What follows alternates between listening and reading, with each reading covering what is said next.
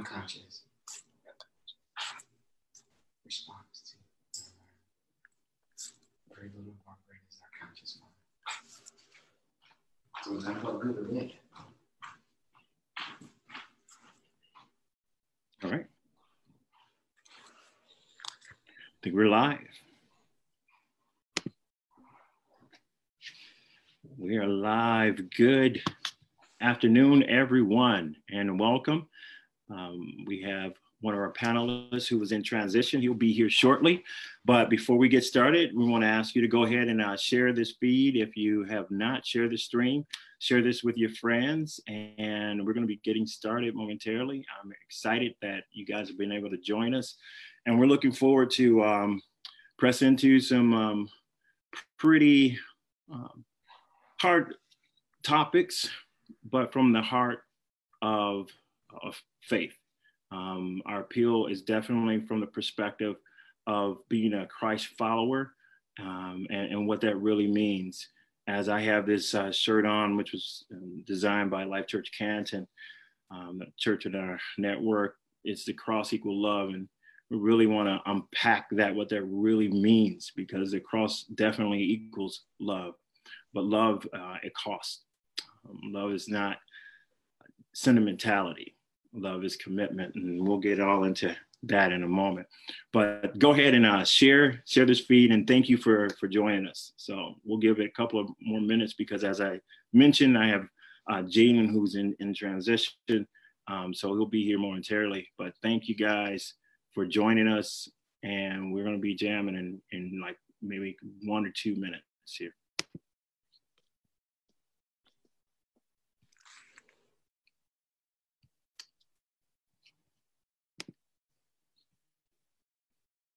So.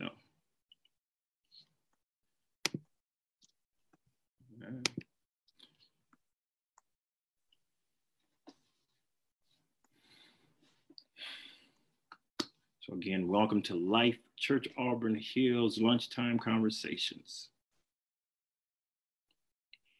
Now I'm gonna go ahead and get started. Jalen can join us.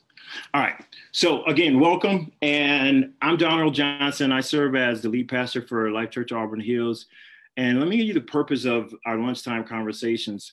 Um, first and foremost, we wanted to give and create space for us to hear each other. I think one of the lost arts in communication is listening. And so we're going to have and host conversations like this, like we had um, a couple of weeks ago with our Asian American Pacific Islander um, friends. And today we're going to bring to you an African American uh, perspective. And so these conversations are vital.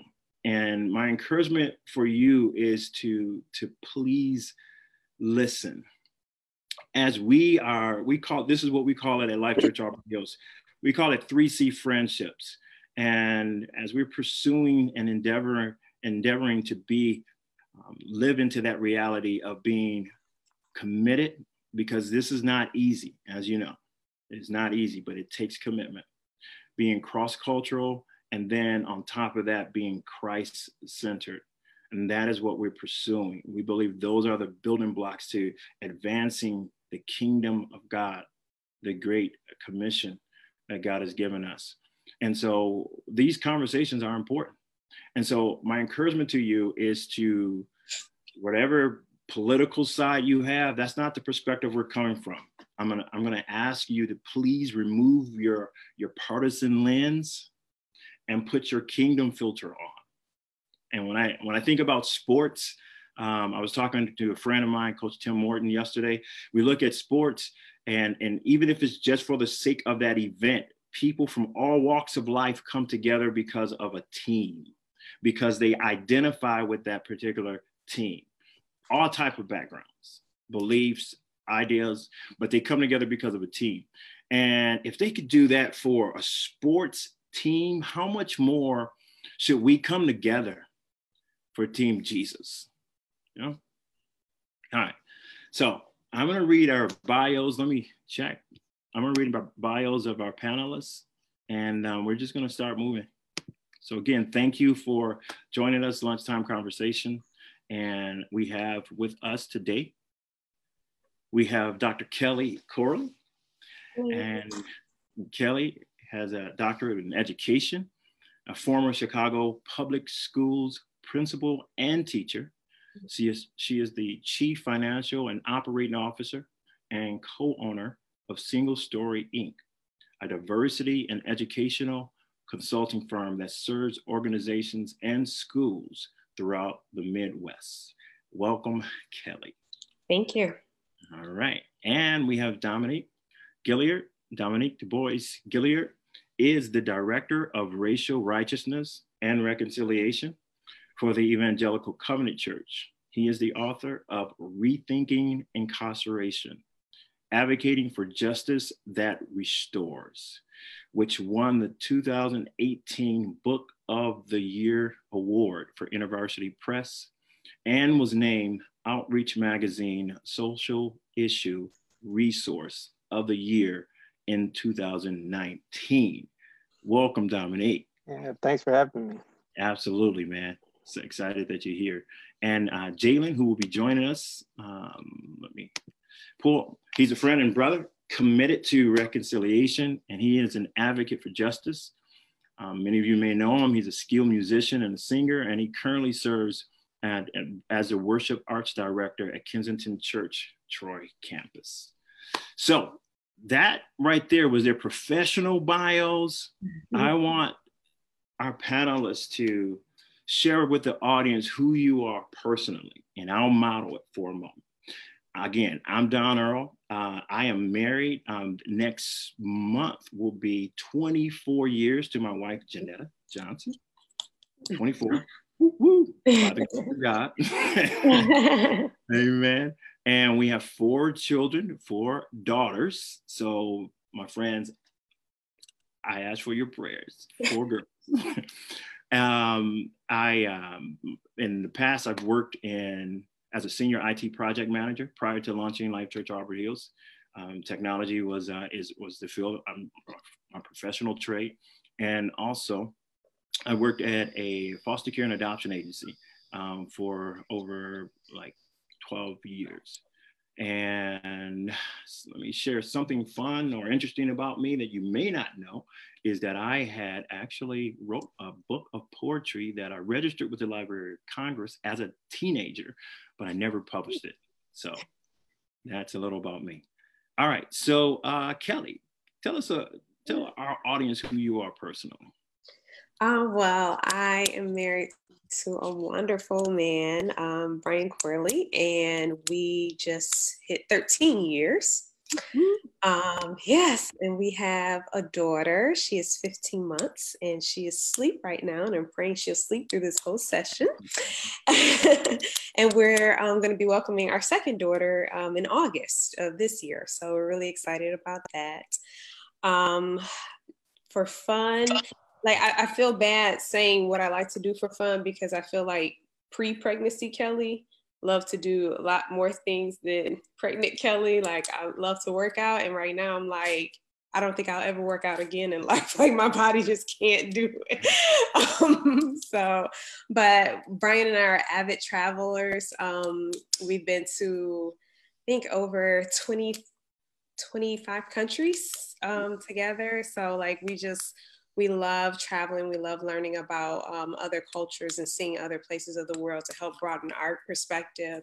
Um, and just to really just kind of fellowship and see God's creation, right? Um, it's very easy to get stuck in your bubble and how you do things and to come up with these ideas of what's right or wrong um, and not being able to accept the beauty and the diversity um, of the world. So. Thank you, Kim. Yeah. All right, Dominic.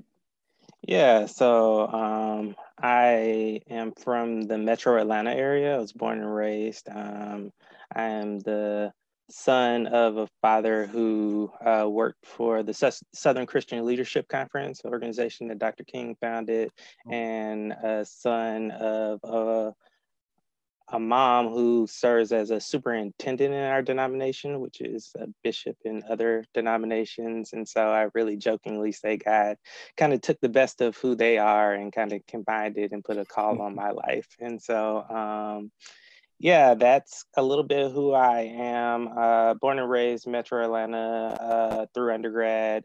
Uh, went and did my first master's in the Appalachian Mountains of Tennessee. And so, very different culturally from Atlanta. Uh, then went westward to Chicago for seminary, then further west to do pastoral ministry in Oakland, California, and have come back to Chicago kind of over the last three years to kind of do the work that I'm doing now.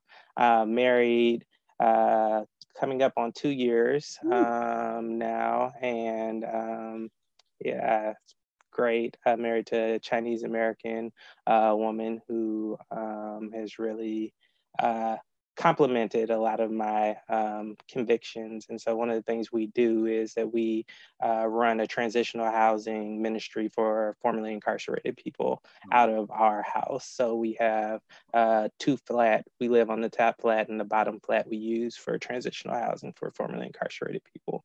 And that was really her her ministry vision and gift. And so, it's been a beautiful way that God has kind of woven kind of our convictions and compassions together. Wow, that's awesome, man. Thank you. Thanks for joining us. And I see Jalen is with us, and keep your eyes on the road. I'm not driving anymore. Okay, cool, cool, cool, cool. Yeah, I, I, I, pulled over for this, so I'm uh, I'm sorry. I am I am Jalen, and I'm the least qualified person on this call.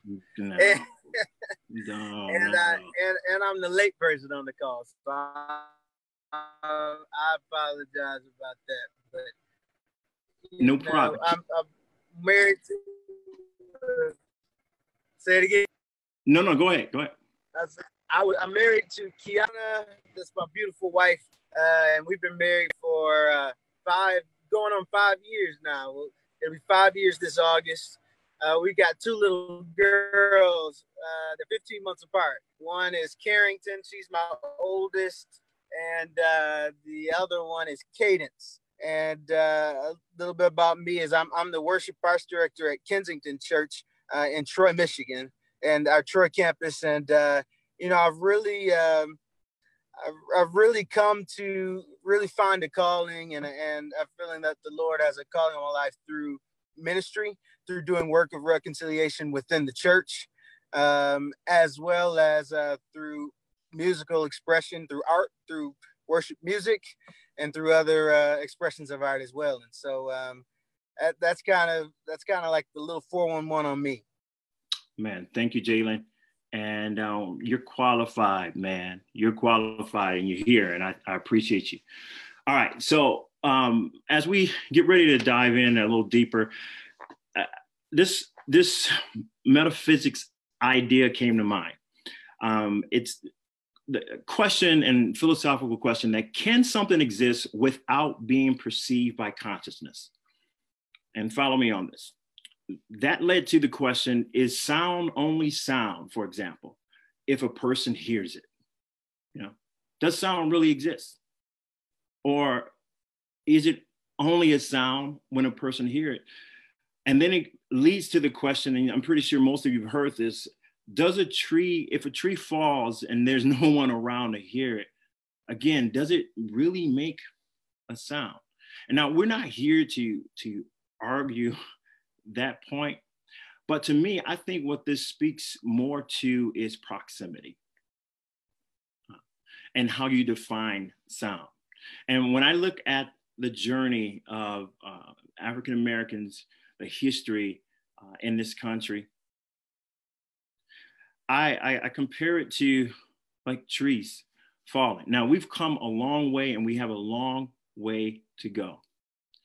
And this idea came to my mind to think about it. If it's perceived by consciousness, does it even make a sound? Does it really exist? And based on proximity, uh, for some, they've been able to avoid this conversation um, because they, are far away to the point where they don't hear they're far away where it doesn't necessarily is not their issue. And there are some that's close enough to hear, but they they got annoyed by the sound. And some have heard and they actually became allies to, to, to be a part of, if you will, saving the forest. And then there's some of us, African American brothers and sisters, who are so close that not only we hear the sound, but we actually see the tree falling and we feel the effects of that fall. And I really believe personally that these recent incidents, and specifically the death of George Floyd, it brought all of us in proximity, closer proximity, to not only see or hear, but also to feel that tree fall. And so we're about to get into some conversation here, and we're going to share our experience from our context. My encouragement is that you would actively listen and that we collectively, this is my hope, that we go from conversation to commitment. So we're going to dive in with our first question. As an African American, male or female, in your case, Kelly, how did you see the recent death of George Floyd? You seeing that death, that murder, how did that affect you? And I just wanted you to share, again, from the perspective of being an African American male or female, how does seeing this affect you? And let's go with ladies first, Kelly.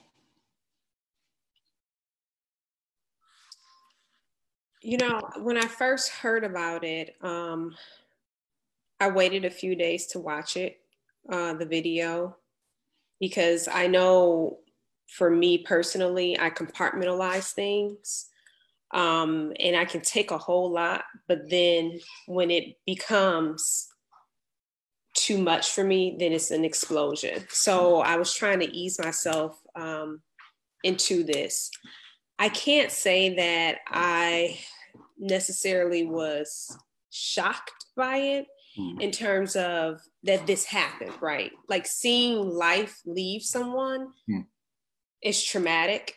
And I, I think I didn't, I was, I was concerned about me being able to handle that piece.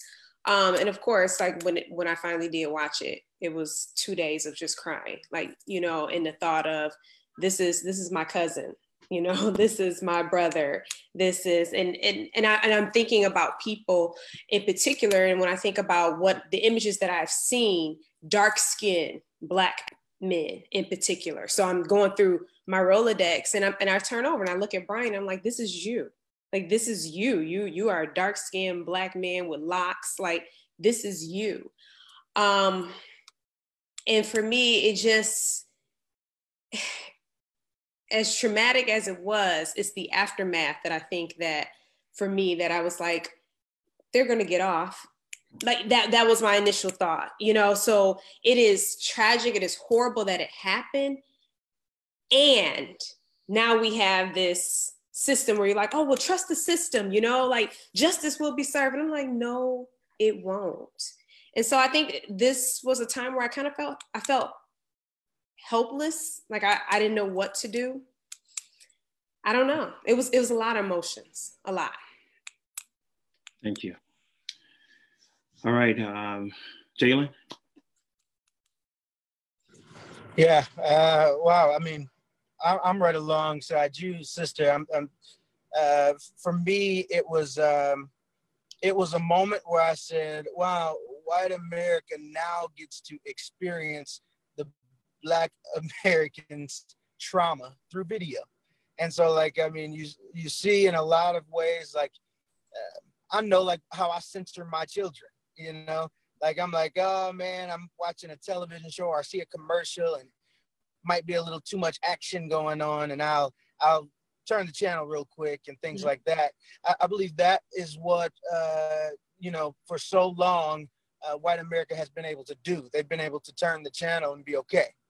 Um, but the African American experience, right? We can't flip the channel from, we can't turn the channel from the trauma. Uh, and so, because of that, uh, because it's our cousins, it's our brothers, it's our sisters, you know.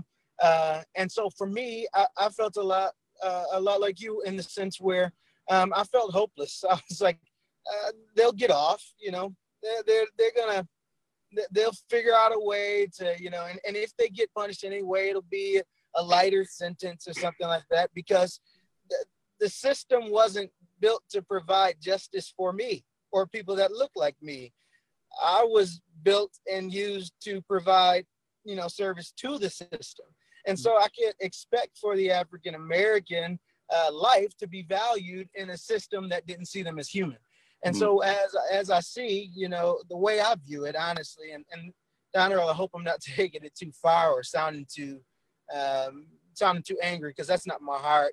Um, I, I, see moments like like uh, this last case of George Floyd, like an attempt to tame the wild um, African Negro, hmm. and that's the way that it felt to me, and that's the way I interpreted it.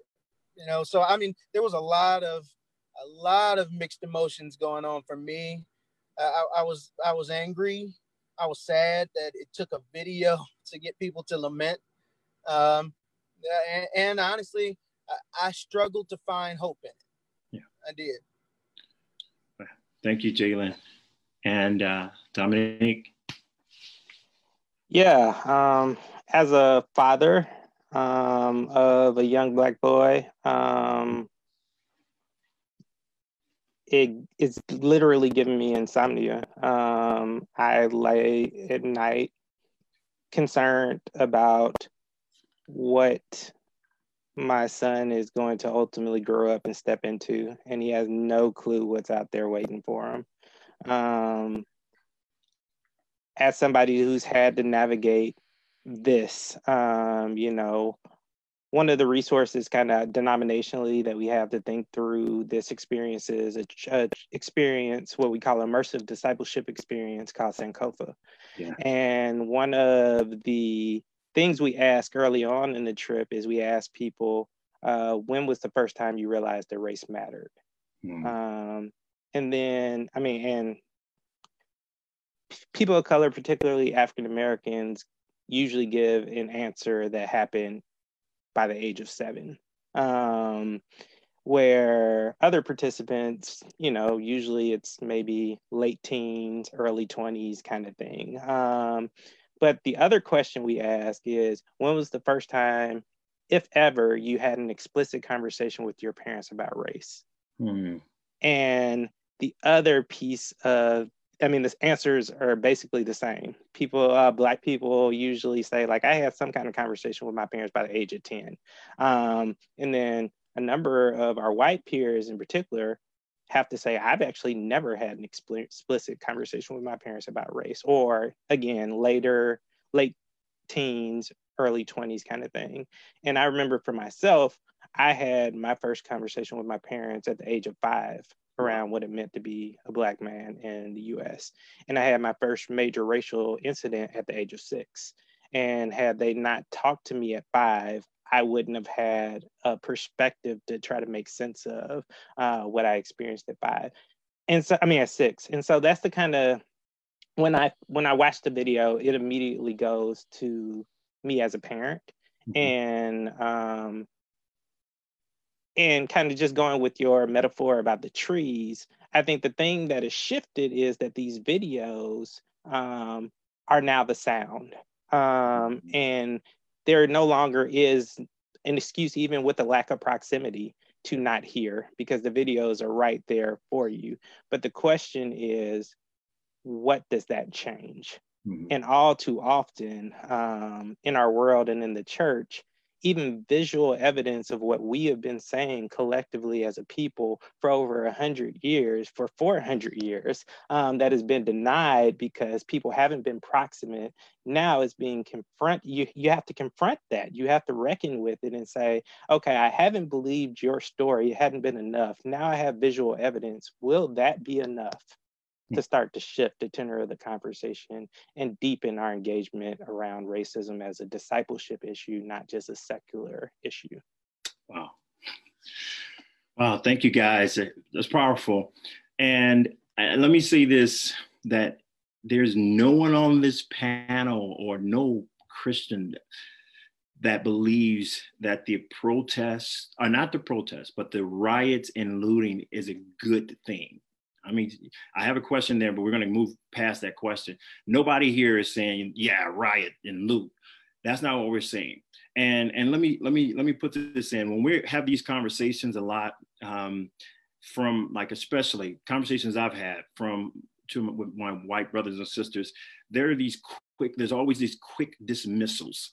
Um, for example, if someone mentioned Black Lives Matter, the the the, the dismissal is all lives matter, um, and and not that we don't believe all lives matter, but we're placing the focus again on the Black lives. And when we hear that from our white brothers and sisters, what that say to us is that you're not listening.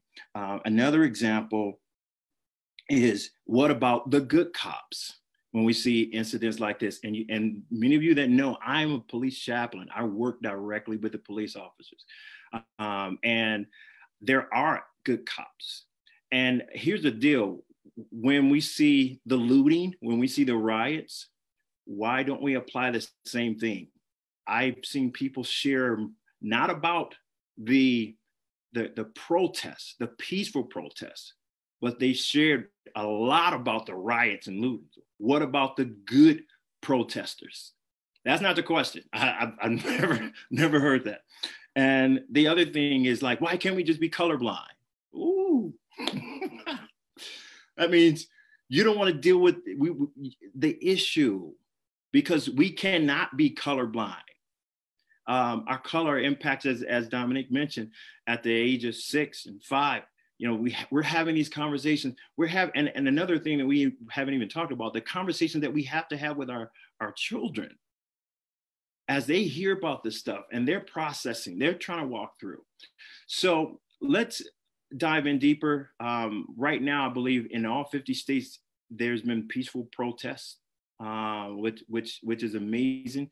And I believe that gives us a hope because I think we are at a turning point. Um, one way or the other, you cannot remain the same. So here's the question for Dominic. I'm going to direct this one to you. Explain to us what is systematic, systematic I'm sorry, racism. Systemic, I'm sorry, systemic racism. What is systemic racism? Please explain that to our audience.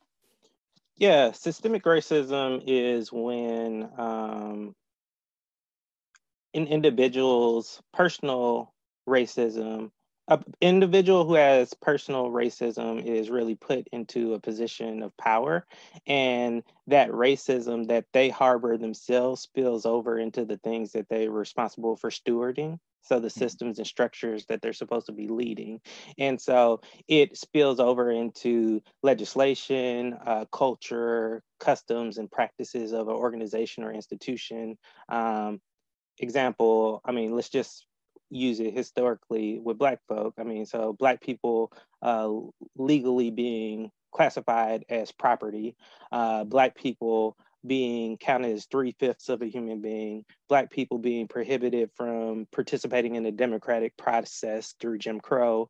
Uh, these are all manifestations of uh, systemic racism, but also um, when we look at our educational system and the fact that uh, what is taught as US history excludes the historic contributions of Black people, but also the expressions of, I'm just going to be honest, um, domestic terrorism that have been enacted against Black people that we haven't encapsulated as part of US history. So, a perfect example of this is right now, as everybody's so concerned about looting and rioting and what's going on. Uh, two days ago was the 99 year anniversary of Black Wall Street, um, the uh, massacre that happened in Tulsa, where there were uh, white people who burnt down 35 city blocks um, in the most prosperous African American community that has ever existed in this nation out of sheer jealousy. Um, and as we t- preached on Pentecost, like how many preachers actually knew that history to make that connection for their members in the midst of us trying to process um, what we were seeing so those things systemic racism impacts laws, but also impacts our congregations um, and our knowledge as people who are commissioned to be ambassadors of reconciliation. Like if we don't know this history, then these these protests, these cries, cries for reconciliation and lamentation feel unwarranted. And so we can kind of minimize them and distance ourselves from kind of really being convicted in the way that we should be as Christ followers. So. Amen. Thank you. Thank you so and much. I just want to add to to what Dominique was saying as far as with the, um, the Wall Street to take it a step further with the with those 35 city blocks, and we think about um, even with the looting going on today, it's property, right? It can be replaced, it's insurance. All of those claims during the um, Tulsa massacre, massacre, they were denied. Every single insurance claim. So you so you see this um, the systemic racism even layer after layer after layer. So we can come destroy your things. Will you all have this insurance? You're following the laws, and we're still going to de- deny it. So it's just amplified. Wow. All right. So I'm looking at the time, and, and let me say this to our audience: we're not going to solve racism again, what we want to do is take this from from our conversation to commitment, to commit to do something. And so we're going to get to that in a moment. So hang in with us. Um, Kelly, can you talk about implicit bias? Um, what is implicit bias and how do you overcome it? So, implicit bias is our unconscious response in our brain to our environment. I mean, that's as simple as it is. You say, How do you overcome it? You can't. You you you, you just can't. Um, and so what we like to say is there's ways to manage it however because it's a part of your unconsciousness. Um, and it's built based on how you're raised what you're exposed to in your environment. And, and i want to make it clear that like not all biases are bad correct? So you know if i see someone coming to me with a knife my unconscious brain and the knife is like coming towards this way. It's not like oh this is just a friendly person that wants to play. My brain's going to try and you know want to fight it off. And so that's a good thing. But when we think about how that um, impacts our racial relationships um, our country is built on this idea of white supremacy. So everything that we see teaches us that there is a group that is superior and so and there's a group that's inferior and so our implicit bias, our unconscious mind, when we see those pictures, images, our, our brain can't help. You have to actually consciously say, like, oops, let me stop this thought process from happening. All right. Dominic, go ahead. You, you made a comment. Oh no, I just put in the chat uh, just for further context for people around what we were talking about with the Tulsa uh, massacre. Um, over the span of two days, white citizens who were angry about the success of Black Wall Street literally burnt it to the ground, decimating 35 city blocks filled with Black businesses and homes, 150 Black businesses, and 1,265 Black homes were destroyed. 300 Black people were killed, 800 were, more were injured, and 9,000 were left homeless. The white mob destroyed $1.8 million uh, worth of property in this, which would be equivalent to $25 million uh, worth of damage today. Hmm. Wow. You know, my, my, my wife's great grandfather was born in Greenwood and was displaced from that. And that's why, you know, she uh, and her family ended up going to uh, um, Augusta, Georgia. And uh, yeah, and then ultimately led her to me. But I'm telling you, it's uh, it, that story is one that, like you said, Dominique, uh, that people don't want to, you know, peel back the rug on that kind of stuff at all. And uh, it's it's left absent from any history book I, I was given in any of my years of school. Yeah. I mean, just to amplify that real quick, the state of Oklahoma just passed a piece of legislation this year saying that they're going to start including this in their history books. Wow. How this can happen 99 years ago in your state and you deny it institutionally uh, and from institutionally, but also curricularly and actually tell people like this isn't part of a history that you need to know as somebody being formed in this place in this space where this history looms over the state. That's what we're talking about when we talk about systemic racism. Thank you. And and uh, back to kelly as far as the um, implicit bias and overcoming you said we can't but we can become aware of it um, and that's that's important. Um, it's, it's, vitally important. And thanks for for sharing that. I didn't I didn't even know that, Jalen. Um, so, uh, and I hope our audience knows that we're not just seeing this stuff to invoke emotion. This is to give context to this longer story and, and narrative. People say, "Well, that happened X amount of years ago."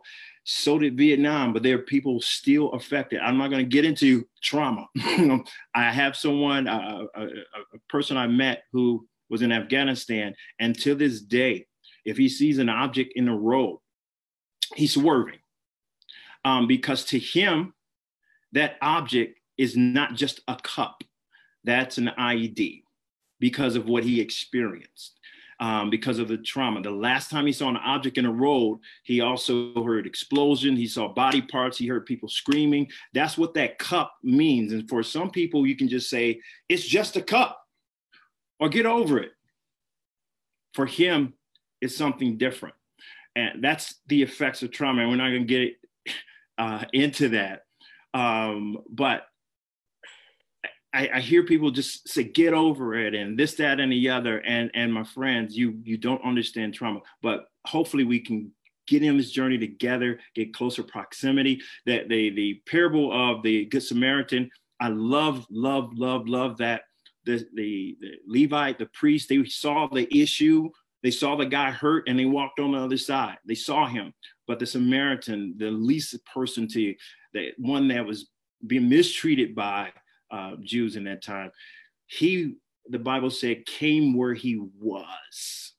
And see, until you come to where people are, and in this case, where we are, it's easy for you on the other side to say why we're hurting, to judge why we're hurting, to say, why don't you just pull yourself up?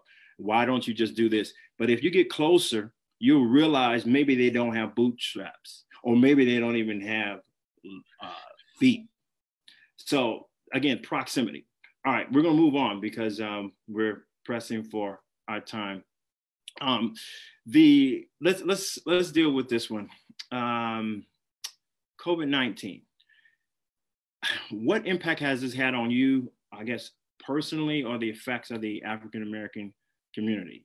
So again, what impact has this had on you um, personally, and what impact has this had on the African American community? And then after this, we're going to get into engaging and responding. So please feel free to um, stay with us. And again, if you have any questions, you can post those questions. But go ahead. Um, yeah, I, will go quick. Um, so in every state in the nation, uh, racial disparities are being illuminated uh, by COVID. Um, not created, but they're just illuminating the systemic um, disparities in access to quality healthcare, um, people's disproportionately living in food deserts, not having access to healthy food, to, you know, uh, disproportionately people of color uh, working entry level jobs where they don't have the luxury of social distancing uh, and working from home, but they're front facing jobs where they are uh, have to go to work and inter- interact in the world in a way that leads them to be more prone to contract and spread COVID. Um, and disproportionately in those homes, people are living in multi family units or uh, with extended family, and also leads to a greater spread. So, all these things are true. And when I talk about uh, how it's personally impacted me, um, one of the things I get the privilege of doing is uh, teaching in a master's program at a maximum security prison here in Illinois. Mm-hmm. Um, and uh, we have 80 men who are currently enrolled in a program through North Park Theological Seminary, our denomination's uh, seminary, uh, where we have 80 men who are pursuing their master's degree behind bars. And we have already lost two of our students to COVID. Um, the numbers of people testing positive behind bars is it is the numbers are extremely out of control. I mean, there have been cases where up to 87% of people tested behind bars in different facilities have tested positive. So it's literally a hot box for the virus, where for most people, because it's impossible to practice social distancing, prisons and jails and detention centers are already notoriously unsanitary spaces, and people don't have access to um, soap to be able to wash their hands multiple times a day They adhere to medical professionals' recommendations so um, for many people, it's not even a question of if they'll catch COVID, it's when they'll catch COVID um, in a context like that. So that's how it's affected me. Yeah. Anybody else want to respond on that? Um, I'll say, like for me, you know, every, most people who have been tracking with this, Detroit has been a a, a hot spot, you know, and uh, at one time, like was uh, third as far as the the states with the most cases and and deaths and things like that. And and so um, honestly, uh, I'm like really connected in like the Metro Detroit area to a lot of churches. I mean, just simply because I, I played keys for a lot of different churches, like since I was younger to to now. And uh, but I'm also like pretty connected within the suburban, you know, white church community as well in Metro Detroit. And so I'm personally, you know, connected to over 70 people that have been diagnosed with COVID, all of them African American. I know two Caucasian Americans that have been diagnosed with it. And uh, I'm and the thing is, of the 70 people that I've been connected to, 21 of them are no longer with us. Uh, one of the people that you know did survive was my aunt after spending 23 days on a ventilator uh, after catching it because she was still required to go uh, and teach before her charter school was was closed after the governor's orders. Um, and so the, the the thing that makes it hard for me is is like I find myself in the middle of these of conversations where you know it seems like the uh, suburban majority white church community, uh, you know, they I'm hearing a lot of, a lot of conversations where they're saying things like, "It's really not all that bad," you know. Like, why can't we just open up? Why can't you know? And then on the other end, I've got these people over here that look like me in the urban areas, and they're like, "It is that bad. I lost my mom. It is that bad. I lost my son." You know. And so the disparity is, like Dominique just said, in my opinion, it's just yet another lens that we can use to see the disparity and the injustice that has plagued our country for 400 years. Yeah, we're, we're going to move on. Um, on on that note, like personally, I, I have friends all across the racial, political span, and I've I've seen Christian brothers post how this is a democratic ploy um, to um, you know, to tank the economy. This is this is all, and it's not like you mentioned, Jalen. It's not that bad. And at the same time, on my, there are people that I know directly and indirectly, almost weekly, sometimes one, two, three people that have passed away. Um, I was talking to a father who was whose whose son had died my hometown, Flint, one of the first Genesee County um, issues was a, was a, a friend, um, someone we knew connected to the family, lost her husband, and then she lost her son three days later. And then I'm looking at Christian brothers. This is a Democratic ploy. Um, so, yeah, it, it's something. And Jalen, I before we go into our engage piece in response, there's a question I have for you that I overlooked. Uh, I wanted you to speak on on tokenism. Um, and um, yeah, go, go ahead and I heard you talk about it yesterday on a on a feed, and and I want you to talk about that piece real quick and to our audience. Yeah, uh, and I'll I'll try to be real quick because I know I know time is uh, time is short. But I say this as a as a black musician entertainer you know, I, I, I did gospel younger, then got into jazz and R and B, and then you know came back to contemporary Christian and gospel. Uh, black entertainment has always been loved. I mean, we could do our thing on a stage, you know? And I mean, the thing is, is like I, I was reading one of Nat King Cole's autobiographies, and um, and honestly, it, it, was it was some crazy percentage, like 80% of the clubs that Nat King ever played in, he couldn't walk through the front door in. And so the thing is, is what tokenism is, is when you are able to look and you see, okay, I, I see the talent, I see the gift, and I see how I can leverage that to serve and build my own kingdom. But I won't accept the fact that that talent belongs and is, is, is held by a person who is equal to me. So like I've experienced in this sense of being connected to, to a lot of churches and things like that, that require worship, music and, and instrumental stuff and things like that. Um, a lot of the times they'll say, you know what, we want to, we want to have diversity. We want to have something that looks like Detroit, looks like Metro Detroit. So then, like, they call me up to play keys or sing for an event. I get there, I'm sitting in a room, and I look, I see an Asian brother, I see a Latino brother, I might see, you know, some, somebody else as well from some different culture or different race, and I realized, oh, we're, we're the representation. You know, we're the photo op. Now, now they didn't ask us to, to help them plan the event. They didn't ask us what we thought about the event, but they wanted to make sure that picture looked real good. That's tokenism. Okay. Thank you. And and let me just say this, Jalen. I know you um, you worship at Kensington, which is uh, predominantly white, but uh, there's no reflection at all. Uh, and you you explained that um, yesterday. No reflection at all to Kensington. I love Kensington. I, everybody, Danny Cox. Um, and you can speak to his commitment to um, racial righteousness and everything. So I don't want anybody to take this as, oh, why did he ask that question? Um, but he, he, as well as my, myself, we've been in situations where that has been the case, and um, where people value your, they they value the visual but not your voice. Um, it's like, yeah, you're there for the photo op, but keep your mouth shut. yeah, yeah, totally. And like I said, I, I mean, I've I've had a leader thankfully at Kensington who's who's protected me, and yes. I'm grateful for that. And he's protected me from the tokenism stuff. Um, yes. But yeah, it's, it's like they they see the talent and then they leverage it. You know, not to serve the one of color, but to serve them and build their own kingdom. All right.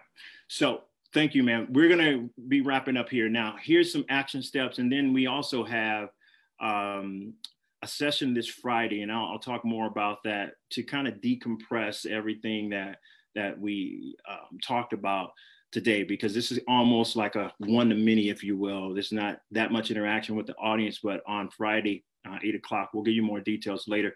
We're going to have a session, not with our panelists, but we'll have a session with, for Life Church Auburn Hills. That everybody's welcome, where we can kind of decompress what was said and talk about steps moving forward. So, engage and response. Right now, everybody well i don't say everybody there's a lot of people that are asking what can we do we want to do something we want to do something and so i want to ask what would you recommend um, our audience to do. And you can do it as an individual or um, corporately. You can speak on any of those levels. What at this stage something practical that we can do in this moment?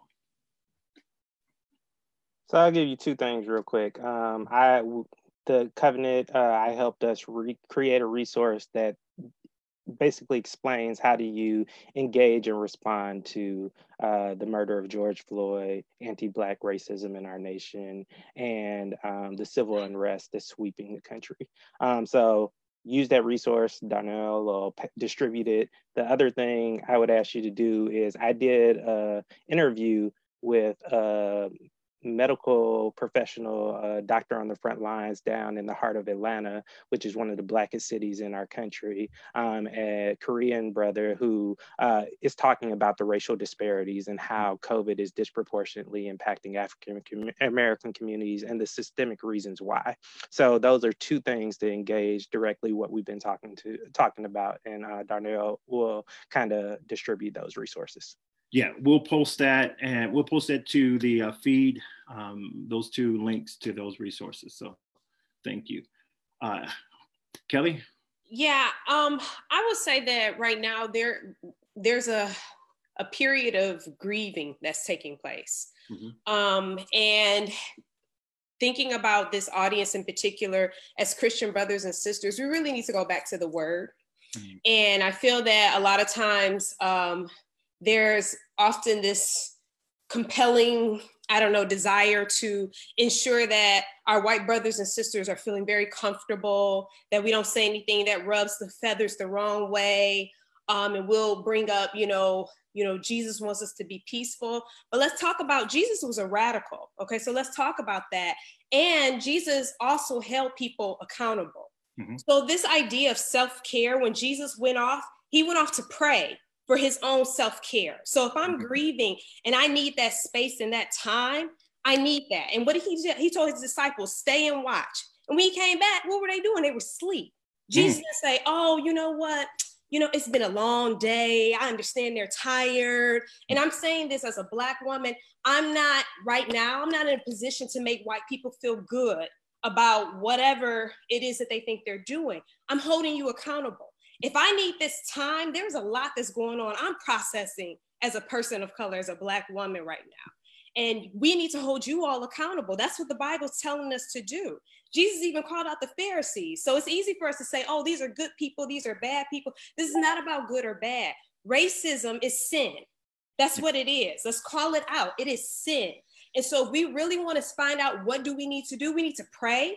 You need to read the Gospels. Jesus was always calling out the Pharisees. We're calling out a system. The Pharisees thought they were good people.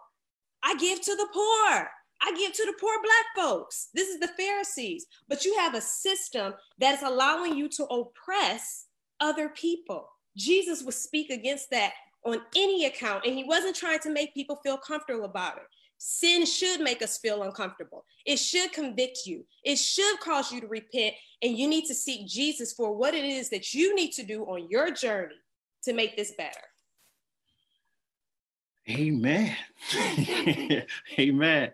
I I shared um, uh, a couple of Thursday, a couple of weeks ago, um, how it was ironic the incident with the um, Central Park, the Central Park incident, and the um, um, George Floyd and and the compassion that some felt for that dog, the couple of seconds that the dog was choking. Um, I felt compassion because I, I, again I saw the dog. I'm like, whoa, that's no way to treat a dog. But some have, and it came to me that some had more compassion on that few minutes that the dog was choking than when the, the eight plus minutes that George Floyd was was struggling for air. Mm-hmm. And and for those that have that, you honestly just need to go and ask God, say, why did I feel like that? Why why why did why didn't I have the same response, or actually a greater response for seeing that that, that man, um, an African American man, um, die? So, all right, Jalen, I mean, I, I, I feel like after Kelly, I should just go ahead and hit the red button. I mean, I, I, I don't really have much more to say to, to that. Uh, I mean, amen and yes. Uh, but I, I think what I, I think if, if I had anything to add, it would be three simple steps. It's like know your history, like like don't just take for face value what your high school history book told you. Like dive in, and we've all done research papers for various reasons. It's tough to find uh, credible sources at times, but you can do it. I have faith in you. The second thing is examine your heart. That Jesus says that all the time. Examine your heart. Ask the Lord to remove anything that is not like Him, right? And you and repent of it, confess of it, repent of it, and move past it. The third thing is take what you have. Take what you have, the things that have been given to you through blessing and through your privilege and bring it to the storehouse and leverage it to serve humanity, mm. all of humanity. Humanity that the complete gospel doesn't end with just Jesus died and rose. It also goes on to Ephesians 2 and 3 and says what he did was broke down the dividing wall of hostility to create one new humanity. Come on. Leverage what you have to serve that one new humanity. That's your black and brown brother and sister. And so that's what that's what I'd say. That's that's good. Uh, I heard this quote, and we're going to wrap up. I heard this quote from uh, our teaching pastor at Life Church Canton, uh, and he also works for diversity. in the diversity area, Daniel Fabui. He said this folks are outsourcing their racial justice education. And what uh, he means by that is do the homework. We're here. We want to walk with you on that journey. But we're encouraging you to take initiative and and and again that link we're going to share i don't know if it's shared or not i can't see but the link that we're going to share has a load of resources books and things to watch and please um, educate yourself and, and connect with us as well because this is about this is about justice okay this is and this is a gospel issue. The, the god we serve speaks about justice from all the all throughout the scripture. This is a justice issue okay? And I, and I often say is it just us or justice seriously. Because here's just us. Just us says i wouldn't let that happen to my kids. Think about it. If if, if that was someone like you uh, kelly you said when you saw george on the ground you're thinking about your husband um, you're thinking about you know your, your sons and and justice is saying that that that i only speak up when it's you know when it touched me i have friends who have adopted children that they didn't believe racism exists until they adopted children and then they're suspicious because they're in the wrong neighborhood. Um, is it justice where it only affects us, just us, or is it actually justice? Meaning that if I would not allow it to happen to my kids without making a noise, or someone I love without making um, some noise about it, or doing something about it, then I'm not going to let it happen to you. And that is what God is calling us into justice. And it is for for all of us. So we're gonna move we're gonna we're gonna close man. Again we we can't we're not solving this. As part of the journey. We're gonna provide those resources. I sincerely thank you all for uh, our panelists for being here and contributing to this conversation and i'm grateful that we're able to have the conversation because especially when when tempers are raging and you're constantly feeding on the media whatever it is whatever your source is um, my encouragement, yes, stay informed, but get on your knees and, and, and pray and ask God in this moment, how are we to respond? Don't be moved by what the commentators are saying. They, they, they say what they're saying for their agenda, whatever side it is, for their agenda, for the sake of the kingdom. Can we pull together, pray, and then make steps moving forward together. And there's a lot of um, resources Dominic has given us, and we're going to share. So I'll say this: any closing, and this is directly again connected to the gospel. Um, any closing remarks from from you guys? Any closing remarks, and then we're going to pray. And um, oh, we're, we're, doing pretty good on time. Yeah, we're going to pray, and um, then we'll go. Any closing remarks? Yeah, I'll just close. Um, you know, for far too long, uh, white churches and other churches have said that race is a secular issue that the gospel isn't concerned about. And that inside the four walls of the church, we need to be focused on saving souls and bringing people into the body of Christ. Um, but scripture says that the world will come to know that we are Jesus's disciples by our love for one another.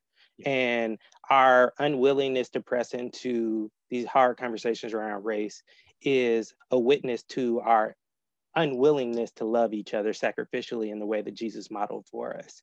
And so the church has to reclaim uh, racism as uh, something that falls under the umbrella of Christian discipleship and really um, work to disciple people away from the patterns and the logics of this world that allow us to be content with things as they are um, and reform people in a Christ like manner that compels us to bear witness to the love of God in the face of evil. Amen. Amen. Thank you. Kelly, last word. Um, I don't know. One last word. I would just say, again, it it is from a spiritual standpoint, we really need to take this to prayer. I think that we spend too much time um, asking the world, what do we do about it? But the world is part of what is the reason that we're in this situation. So you're asking the very creator of this, this sin like oh, okay now how do we fix this sin um and then again i said like that's that self-searching i like how jalen said like you have to search your heart. Where is your god at? Who is your god? You know so if my privilege and everything that i have access to if i'm honest with myself this is my god this is why this stuff is allowed to happen. And so we have to just have a very honest conversation and do some self self seeking some self journey um, and I, am not saying that for all people, um, even being a Black woman, I'm constantly fighting. When I talk about that implicit bias piece, I have to constantly fight that as well um, and recognize and be able to call racism what it is it is sin. And so if we put it right in that category, there, the church, I mean, the, the church should never shy away. It is sin. So we need to address it. That is part of saving souls. You got to read James 2. I mean, you can't be prejudiced and expect to save souls. Mm-hmm. I, I, just I just got some preacher organ chords for all three of y'all. So, uh, Put me in E flat though. yeah, yeah. No, now Donald, you more like a D flat kind of. You know, you got a rich voice. You know, but uh, I, I, mean, I, I, just say amen to all y'all said. I mean, I have been super blessed by uh, by this time and honestly, I am hopeful, and I'm hopeful, you know, for the next generation too, because I'm, I'm watching some some people uh, in my generation really step into these conversations with their children, and it, it's it's uh, and I think that that's key as well. Is as you confess, you know, to the white parents out there, as you confess and as you examine your heart, share your journey with your children. Yes. Share your journey with your children let them see where you are in it let them understand the way the places that you're struggling to understand let them see where you're uneducated and and moving around the dinner table when you have those conversations you are empowering and sowing seed into the next generation so that they don't have to have these kind of zoom calls so uh hmm. yeah that that's my last that's my last thought Cool. Thank you guys. Again, I really appreciate you all being on the panel. And, and, and my closing remarks is this there is not another organization or organism on earth that has not only the mandate, but access to power, godly power, than the church. This change is not going to happen because of legislation. Legislation does need to change, but it's not going to happen because of legislation. It's going to happen because of transformation. It's going to happen because we commit ourselves. Again, Romans 12, 1 and 2. We present ourselves, all of us. And that may mean that you have to give up something.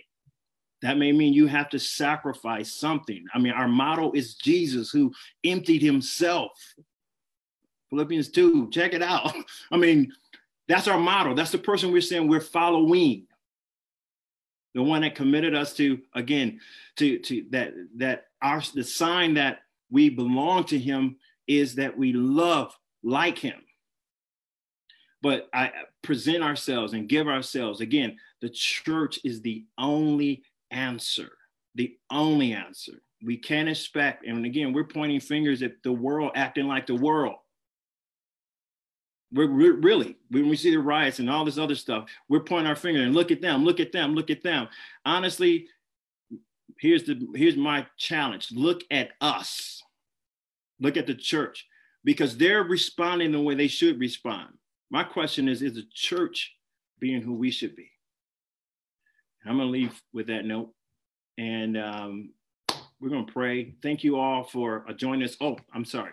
We we will this Friday at eight between 8 and 9.30 we're going to have um, what we call take action for racial justice we're going to kind of decompress and have conversation around this there's a web page you uh, and, and i'm sure um, someone will post this right now but lcah.us slash take action and we're going to have a session where we can actually see you and now it's going to be limited to 100 people um, but if you are interested to have dialogue, and again, go from conversation to uh, commitment, I'm encouraging you to be there. lch.us slash take action. And you'll go to the website to learn more about this event that's happening Friday, um, June 5th uh, at 8 p.m. So again, I thank each and every one of you for uh, being here. Um, we'll look at any questions you may have posed and, and, and try to respond later. Um, but thank you all. And for real, this is a moment that that that that has been placed on us. People are to be reading about this moment. This this moment is to will be in books. We have an opportunity to write history and do it right for the sake of the kingdom. So, my brothers and sisters of all backgrounds, let's make it happen in Jesus' name. So, can um, someone close us out in prayer? Anybody want to close us out? Kelly, can you close us out in prayer? Yeah, she got that fire. Come on, Kelly. The spirit is still strong. Go to her. We I- need, I- yeah, we we need we need the power of the Holy Spirit. We can't do this in our own strength. So, Kelly, Heavenly Father, we just thank you, Lord, for this time. We thank you, Lord, for the opportunity, the platform to be able to have these discussions openly, Lord, um, and still keep you and Christ in the center, Heavenly Father, Lord. These are some trying times, Lord, um, and we as human, our brains, we can't wrap our mind around it. We don't know how to process this without you, Lord. So this is our cry out to you, Heavenly Yes. Father, that you would help us, Heavenly Father, touch all of our hearts, Lord. Every person that claims to be a follower of Christ, Heavenly Father, we ask that you would just just move remove the veil and help us to really search our heart lord and ask what is it that you would have us to do lord? Allow us to just recognize our privilege um, to recognize what it is that it will take for us to follow you lord. You went fishing for men heavenly father lord and so, Lord, they left everything behind. So we're asking you now, Lord, to please tell us what it is that we need to leave behind in order to do the word, um, the will of Christ, Heavenly Father. We ask, Lord, that you would just continue to um, watch over the entire world, Lord. Um, those families who are grieving due to COVID loss, um, due to sicknesses, Lord, we're asking that you would just protect families. We ask that you protect those protesters, Lord, people who are um, just crying out for help, Heavenly Father. Give them comfort, Heavenly Father, Lord. And we ask for transformation. We know that the church is the only way that this can be done. And so we ask that you would empower your people right now to fall on their knees, humble themselves, and Mm. turn from their wicked ways so that you can hear our cry and our plea. In the mighty name of Jesus, we do pray. Amen. Amen. Woo. All right, thank you all. I, I can go about my day now. I ain't got my shout. Absolutely. Thank you guys so much.